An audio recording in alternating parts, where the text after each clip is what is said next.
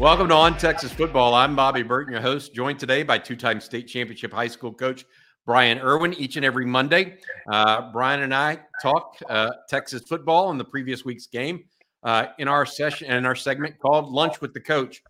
Brian, welcome in, bud. Thank you, Bobby. Glad to be here. Thanks. We are preciously close to 10,000 subscribers at On Texas Football. Please help us get over the top here. We're at, I think, 9,750 or so. So we need 250 more to hit the 10,000 mark.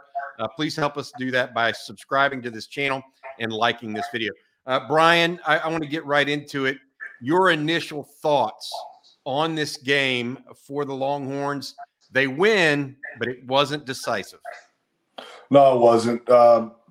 Initial thoughts, a win is a win. It was a great win, like many of us have said up to this point. This is not a game we probably would have won last year. That's the positive. No doubt about it. We won. There's a lot of people that went down yesterday. Good Iowa State football team. And we didn't play our best, but we came away with a victory. The culture's where we want it. Very, very, very pleased with the W. We're still in conference championship race and contention. That's the good news. The bad news, the thing that really bothers me, we get the block punt, to start the game, and we do nothing with it. All the momentum that we created by blocking that punt, which is a huge play in the game of football. Statistics say 90% of the time you block a punt, you're going to win the game. 90% of the time if you get a punt block, you're going to lose the game. And we always stress that, with punt protection coverage, things like that. And our guys knew that. And I'm sure the Texas players know that. And the Texas staff knows that. And then we get the block punt and we go 3 and out. We lose a couple of yards.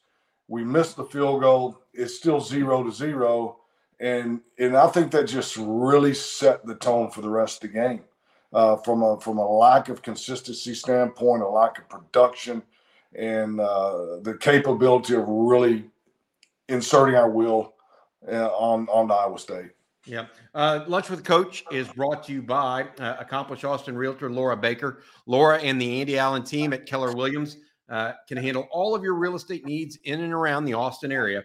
Laura is not only a diehard Longhorn fan, but a longtime Austin real estate expert. Contact her at laura@andyallenteam.com. Staying on that theme that you just had, Brian, of consistency, Texas, the offense and the defense lacked consistency much of the day. Mm-hmm. It felt like in the second half, the Longhorns got some consistency on offense, particularly in the run game. Yes, and that's because we were able to run the football, and we ran it well. And that's a huge plus. It's something we've got to talk about. It's something we've got to hang our hat on. It's something that, that's who this football team is at the end of the day. We can run the football, and that's a good thing because we didn't know where we were at the beginning of the season. The offensive line is doing a tremendous job. We've got two great backs. I would like to see Bijan hit it, make one cut, and go take the grass that he's got and go get it. But I'm not going to question Bijan Robinson. He's a tremendous player, tremendous heart. Roschon, those guys with that offensive line really, really setting the tone. And the consistency that we've got being able to run the football right now, I think is what's going to lead us down the path we want to go down for the next few games and the rest of the season, as well as defensively the ability to stop the run.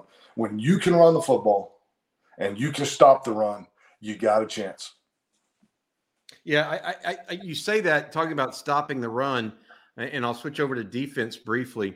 The Longhorns held Iowa State under their season average on rushing the ball, but way over on the season average throwing the ball. Hunter Dekkers had almost a career day, or at least certainly in Big 12 play, his best day as a starter for the Cyclones. Throwing for 329 yards, 25 of 36, did have the one pick and the one fumble. But Brian, 9 of 15 again and 1 of 1 on fourth downs. That's better than 67% on money downs. Yeah, for Iowa State. Their average coming in, including playing teams like Ohio and Southeast Missouri State, was only 43%. Mm-hmm. What do you account for and Texas's inability to get off the field on money downs? We're not getting pressure on the quarterback like we need to. When we did get in his face and he threw the ball, I can't tell you how many times I thought when he released it, I'm like, that's high. That's overthrown. Where we didn't match up well was with their big receiver. And once we lost Ryan Watts, we really didn't match up well. And that quarterback had a great ability to throw the ball, kind of had a high point. They're long, tall receivers, high point in the ball, big, long reach, and come down with it. But I can't tell you how many times when the ball came out of his hands, I'm like, this is overthrown. And they snagged it out of the air. So we just didn't match up well, especially into the boundary with what they were doing. Some of the possession things over the middle, I don't like to see. I mean, there's not much you can do about it on the sideline or outside if they come up with it, you know. But when they're throwing the ball over the middle uncontested, there's some things you can do with linebackers and your underneath coverage and such. I know one pass out on the sideline, we had the young corner in, Austin Jordan, and they run a corner out over the top of him or on a stop route underneath, and Jordan jumps the stop route. And it was like 3rd and 8 or 3rd and 10. And the safety's got really no chance of stopping that corner route throw. They pick up the first down. You saw the safety talking to the corner at the, hey, I need some help. I need you to sink under that. We're going to give them the 5-yard throw on 3rd and 9. I need you to sink underneath this. So combination of personnel, combination of not matching routes within our coverage is the problems. A couple of those are fixable. A couple of them are not. But at the end of the day, we've got to get pressure on the quarterback. And we've got to contest more throws, especially over the middle. Speaking of that, does that mean I don't know that Texas has ever rushed all season less than 4 people. At the same time, we rarely see an all-out blitz for the Longhorns where they man up, right? Mm-hmm. Are we going to see that at all, or is this just PK's style where he's like, y'all got to prove it to me. Each and every 8-yard I'm going to give you is going to be a difficult one. Your thoughts on that and whether or not Texas needs to shake things up a little bit? Yeah, that's a great point, Bobby. It's a really great point. It's something I've been thinking about now for 2 or 3 weeks, actually, even going back maybe to UTSA. I would almost like to see us gear more towards rushing 3, dropping 8, than bringing 5 or 6. Just to bring a change up, because the quarterback's still thinking about getting the ball out on time. We get an 8th defender and dropping back there in coverage. I really think it does a lot to impact the quarterback, especially a quarterback that's mobile, because a lot of times when you rush 3, you've got a little bit of a spy there where he's still in coverage, but he's still spying the quarterback once he breaks contain. I would love to see us play more rush 3, drop 8. That would be my number one go-to versus bringing 5 or 6. Interesting. And that keeps the ball in front of him too, which is one of the things he's preached is not giving up the big play. Your thoughts on, and I don't mean to belabor this. This is a win. And so I'm just asking the coach the things that a coach would want to work on the next week, right? Mm-hmm. To try to improve performance. Your thoughts on the secondary as a whole in the face of adversity. They not only was Ryan Watts out with a stinger most of the day. Steve Sarkisian said on Saturday that was just that was not a structural issue. Jerrin Thompson was also out. I think Anthony Cook was out for a little bit with a stinger as well. So we saw a lot of fresh faces in there on Saturday. What are your thoughts about that as it relates to what we saw from the Texas secondary? I still think they're holding up pretty well, even though we're playing some young guys. Obviously, Austin Cook hit the big hit, caused the fumble. Jerrin Thompson's playing fantastic. DeJon Jameson's playing well. I'm still high on the secondary. I think we're being physical. I think our guys are much more physical tacklers. We're still contesting, more balls than we've contested in the past. It's just we need the consistency. We need everything working together. You can't pin it on those 4 guys. It's still linebacker play. It's still D-line play getting in the face of the quarterback. Because if that quarterback's back there playing 7-on-7, Hey, it's Kaylee Cuoco for Priceline. Ready to go to your happy place for a happy price? Well, why didn't you say so? Just download the Priceline app right now and save up to 60% on hotels. So whether it's Cousin Kevin's Kazoo Concert in Kansas City, go Kevin, or Becky's Bachelorette Bash in Bermuda, you never have to miss a trip ever again. So download the Priceline app today. Your savings are waiting. Go to your happy place for a happy price. Go to your happy price, Priceline. There's nothing two corners and two safeties can do. We've got to put everything together with some pressure, with some underneath coverage, with some over-the-top coverage, mixing it up with some rush 3, drop 8, mixing it up with some rush 5 or 6. Yeah, I'm seeing this and just thinking to myself that that is one of the issues that when you do have a bunch of new faces, there's less that you can actually do without giving up the big play, probably, right? Because when you're playing a true freshman corner that's like Austin Jordan or even Terrence Brooks saw some action as well, there's less you can do. They ended the game with Jahdae Barron, who had been playing nickel, moving all the way over to corner as well. So it's not like this was a situation where Texas was really in the driver's seat and could dictate it. Even though other teams got home against Iowa State's offensive line, Texas did not, and Iowa State almost made the Longhorns play with the game. You mentioned Anthony Cook, his big play on the fumble. It was a bang bang play, and he just absolutely laid the sledgehammer on the quarterback's shoulder. Ball popped loose. Jaylan Ford was Johnny on the spot. One of the things that I feel, Brian, that's been missing the last couple of years. The defense hasn't made the big play to change a game. They just haven't. But on Saturday, they made two. Not only the Cook fumble, but also Jaylan Ford's interception. Those two plays don't happen, Texas likely loses to Iowa State on Saturday. No doubt. We talked about this a couple weeks ago. Well, I felt like it was going to start happening. We're playing defense. We're playing physical. We're running to the ball. We're much more physical at the point of attack. The ball's going to start popping out. And when it does, if we're running to the ball, we're going to get on it. And, last week we won the turnover margin. This week we win the turnover margin. And I think we're improving in that area. And, hats off to those kids. They're playing hard, playing extremely hard. It goes back to what you said, consistency, which is the number one note I've got written down. During the game, after the game, and here we are, is our guys, our young players, they've got to be coachable. They've got to let the coaches coach them and prepare them. Don't start smelling yourself. You have some success. You have some success against OU. Don't start smelling yourself. We'll tell you when you're good. We'll tell you. But you can't watch the highlight video from OU Monday, Tuesday, Wednesday, Thursday, whatever it is, and you got to put that game to rest. Instead, I need to watch a film on Iowa State. I need to be watching situational football on Iowa State. I need to get my mind right for Iowa State. So the consistency we're looking for can be had with the right kind of preparation and the right kind of process starting today. And build this thing. Well, we always talked about you start at the soles of your feet and you build it up one day at a time till it reaches your neck, your chin, the top of your head, and you're ready to go again on Saturday. You mentioned switching to offense. You mentioned your appreciation of Bijan, Roschon, and the offensive line. Let's talk a little bit about Quinn Ewers, the Texas quarterback. Mixed bag a little bit on Saturday, right? A really awkward throw to Casey Cain. Then he just – it seemed like the first half he was a little confused at times.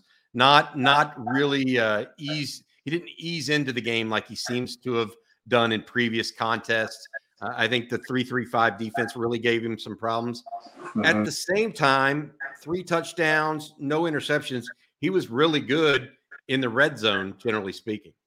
Yeah, he was. And even – I think it was the second series of the game. He made a couple of really nice intermediate throws back-to-back. We move it down somewhere around the 35, 40-yard line, but we got a holding penalty. The second one got called back. I think it was a holding penalty on Connor Robertson. And we never did get those intermediate throws going again consistently. And No doubt Quinn was a little off. The long ball to Casey Cain could have been a big play. Quinn usually doesn't miss those.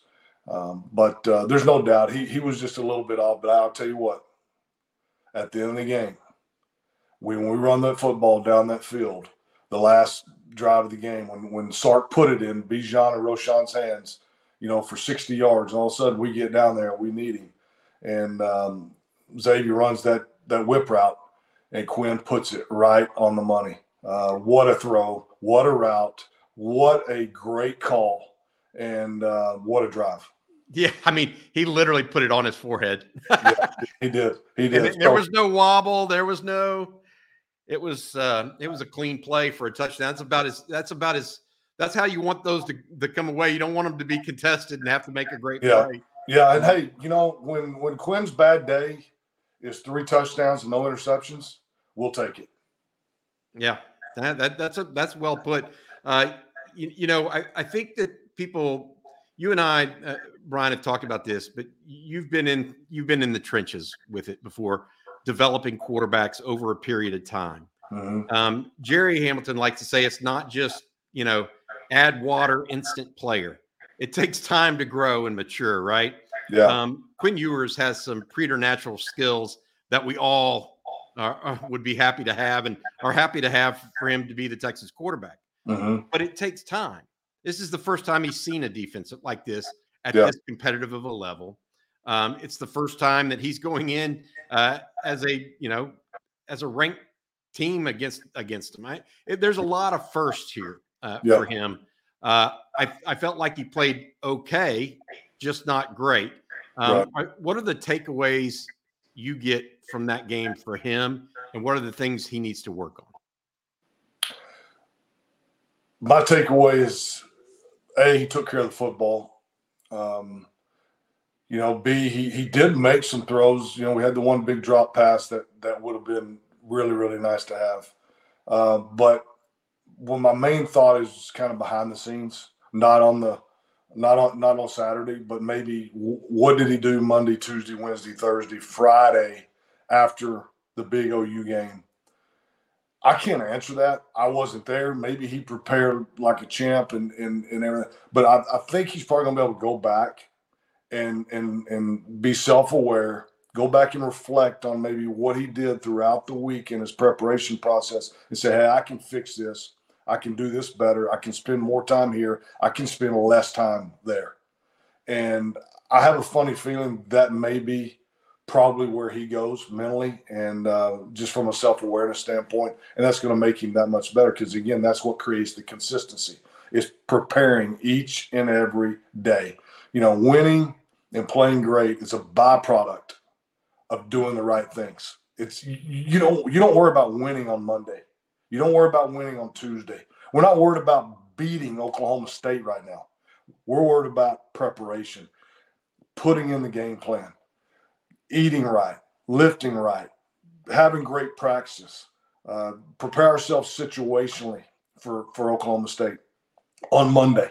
And then we'll do it again on Tuesday. Then we'll do it again as this thing builds up Wednesday and Thursday. We're not worried about winning the game right now. Just let the process unfold the way it's supposed to unfold it. And I have a funny feeling that's probably what he's going to learn more than anything. Yeah, it's a week-to-week progression, right? Yeah. That doesn't necessarily happen when you're at South Lake Carroll and beating everybody by 40. Exactly. Right? Exactly. Yeah. You got that high school mentality, and you don't have all the distractions that he's got now with NIL, with social media, with national spotlight, with all of us spouting off how great he is, right? And he's listening to that. He's listening to that. He's seeing that every single day. Some point in time, he's going to have to filter out what he's watching and what he's listening to. I think that's a fair comment, a very fair one. Hope he does do that self-reflection, or if he hasn't already, has been doing it and getting better because of it.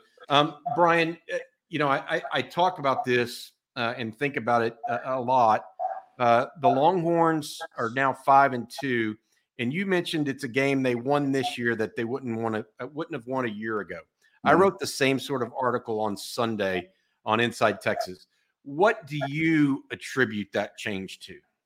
Getting engaged is a moment worth cherishing. A one-of-a-kind ring that you design at Blue Nile can help your love sparkle. Just choose your diamond and setting. When you've found the one, you'll get it delivered right to your door. Finding the right engagement ring can be nerve-wracking. At Blue Nile, you'll have the expert guidance needed and a diamond guarantee that ensures you're getting the highest quality at the best price. Cherish all of life's moments and save up to 30% at BlueNile.com. That's BlueNile.com. It's that culture word. There's no doubt the culture's in place. The leadership is in place. We have the right leadership. The Roschon Johnsons, the Bijan Robinsons, Roschon with the big hit on the kickoff coverage. And that kind of – you watch him make that play, and then he's coming off the field, and he's talking to his guys saying, come on, man, let's go. Let's go. You can read his lips. And, we were just kind of muddling around at that point. And, that leadership, that culture, everything that Sark's been working on from day one, it's starting to come into fruition. There's no doubt about it. We don't win that game last year. We win it now, and we're going to continue to win that game in the future because of what Sark's instilled, the kind of kids he's recruiting, and the kind of things they're emphasizing from a team, a family, a love, a togetherness, a unity standpoint. Yeah, there's that. The word unity. Oklahoma on all of their jerseys this weekend had the name unity on the back of it, I think. So we'll see. Well, here's my question for you as it relates to that. The not a year ago. I think leadership is one. The self-leadership of the team is different. Mm-hmm. A year ago this time, Roschon wasn't necessarily seen as a leader of the team outside of maybe a few guys inside the team. Then the Kansas State game happens to end last season, mm-hmm. and when Roschon just put him on his back. Yeah. Right? Mm-hmm. So he goes into the offseason, Brian, and he's unquestionably the leader of the team. Yeah. The heartbeat, whatever you want to call him. He is that guy. And so you have an established leader that has the respect across the line, right? Yeah. He's that alpha dog I've heard you guys refer to, and I think even Sark's referred to it. He's that guy. And the great thing about it, when one of your best players is that guy, is that kind of guy from a character and a leadership standpoint, you got a chance to be very, very successful. Because a lot of times some of your best leaders aren't that guy. They're not that talented. They don't have the capability of making those kinds of plays. And he is that guy. Bijan is coming into his own as a leader. That last drive, those two guys, Sark put it on their backs, put it on the O-line's backs. And that O-line deserves a ton of credit because they're young, they don't have a ton of experience, and he put it on their backs. And I'll tell you what, they delivered. Yeah, talking about the Texas victory, 24-21 over Iowa State on Saturday. This is Lunch with the Coach, with Coach Brian Irwin, two-time state championship coach of the Lamar Cougars. Brian, you look ahead, and Oklahoma State is coming off a overtime loss to TCU. Oklahoma State, probably the preseason favorites by most in the conference. What are you looking at from a outside looking in perspective going into that game for Texas and Oklahoma State this coming weekend? I think just for us to prepare, us to grow from last week, be more consistent. We'll come out with more energy. I know that. We'll come out with more energy. We're a week removed from OU. We talked about this a few weeks ago. You can't bring your best every single game. You can't. You can't bring your A game every single game. It's not going to happen. Over the course of 12 games, you might bring it 7 times.